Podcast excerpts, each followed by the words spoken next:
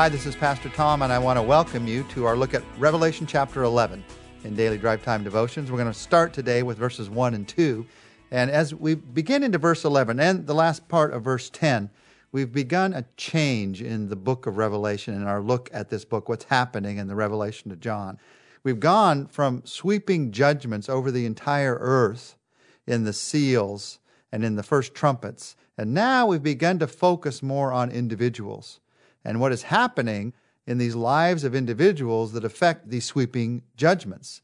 And as that's happening, we're seeing that John's involved in that. John, who is the writer of the book of Revelation, who's the one who saw this, wrote it down, and is sharing it with us, now he is beginning to get involved as the prophet. Last week we saw him eating the scroll, experiencing what it meant to hear God's truth and take it into his life. And now we're going to see him in these first couple of verses of chapter 11. We're going to see him measuring out a temple. Remember, as we go into this chapter, we're finishing a sort of an interlude between the sixth trumpet and the seventh trumpet as this chapter begins. Verses 1 and 2 of Revelation chapter 11. John writes, I was given a reed like a measuring rod and was told, Go and measure the temple of God and the altar, and count the worshippers there. But exclude the outer court. Do not measure it, because it has been given to the Gentiles they will trample on the holy city for 42 months. Well, first, the holy city, that last phrase that we read, what does that mean? That's the city of Jerusalem. We're going to see as we read through this chapter that there's much about Jerusalem in this chapter. The city where Jesus lived and died and was resurrected, it is still at the center of history in some way. Even in the book of Revelation, we're going to see. And in these verses, John is told to measure the temple of God in that city. Now, as people talk about what this means, what does it mean that he was told to measure a temple? There are three major interpretations of what this means. Some people think it means the literal temple. There's no temple in Jerusalem today, it was destroyed back in 70 AD. But some think that a literal temple is going to be rebuilt in Jerusalem during the time of tribulation.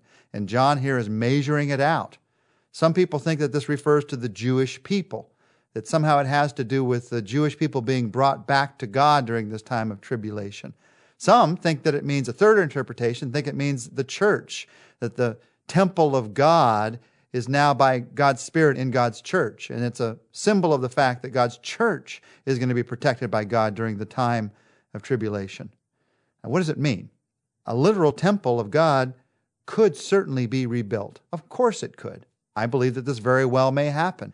But could there also be a different understanding in these verses, in which is not talking about a literal temple being rebuilt? Of course, that's a possible understanding. That's why many strong believers have had that understanding. My concern? My concern is that we not get so caught up in possible indications of the rebuilding of a temple that we miss the depth of truth in these verses.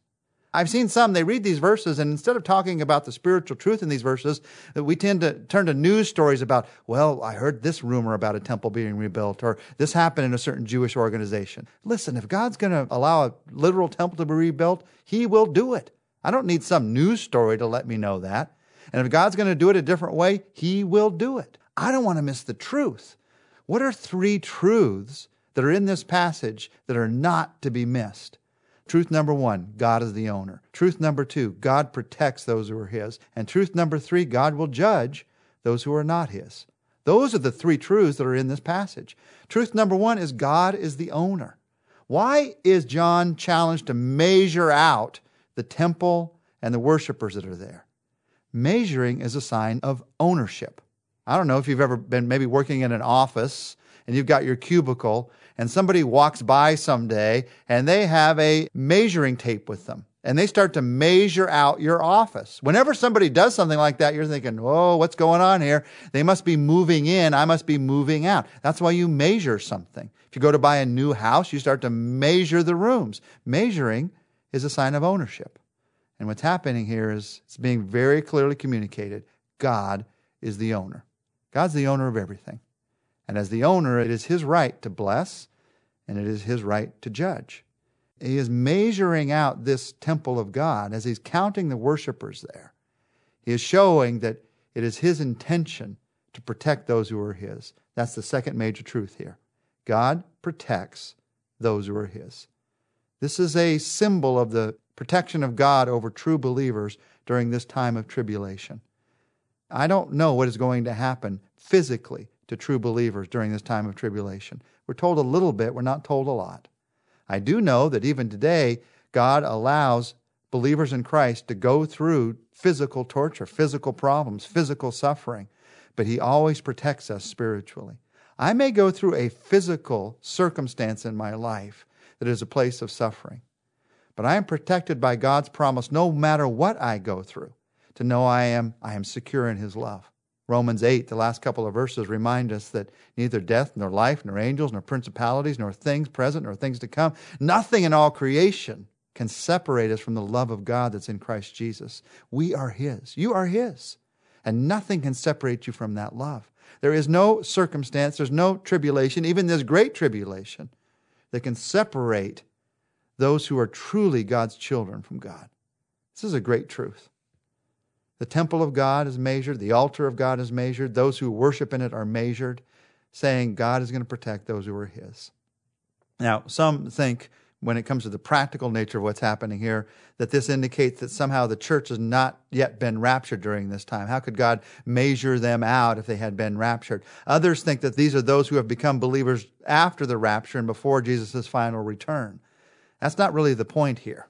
It's not really talked about in these verses. But the point is, whoever is here during that time, God is going to protect them because He protects spiritually those who are His. You are safe in His hands. Your spirit your soul is safe in the hands of God. Do not rely on the circumstances of your life to give you a false sense of spiritual protection. You cannot get spiritual protection from physical circumstances. There's ups and downs with those. The protection comes from Him. That's the focus of these verses. These verses also tell us a third thing. First, God's the owner. Second, God protects those who are His. And number three, God will judge those who are not His. You probably noticed in these verses John was to exclude the outer court, not to measure it, because it had been given to the Gentiles. Now, here, the word Gentiles doesn't mean believers who are not Jews.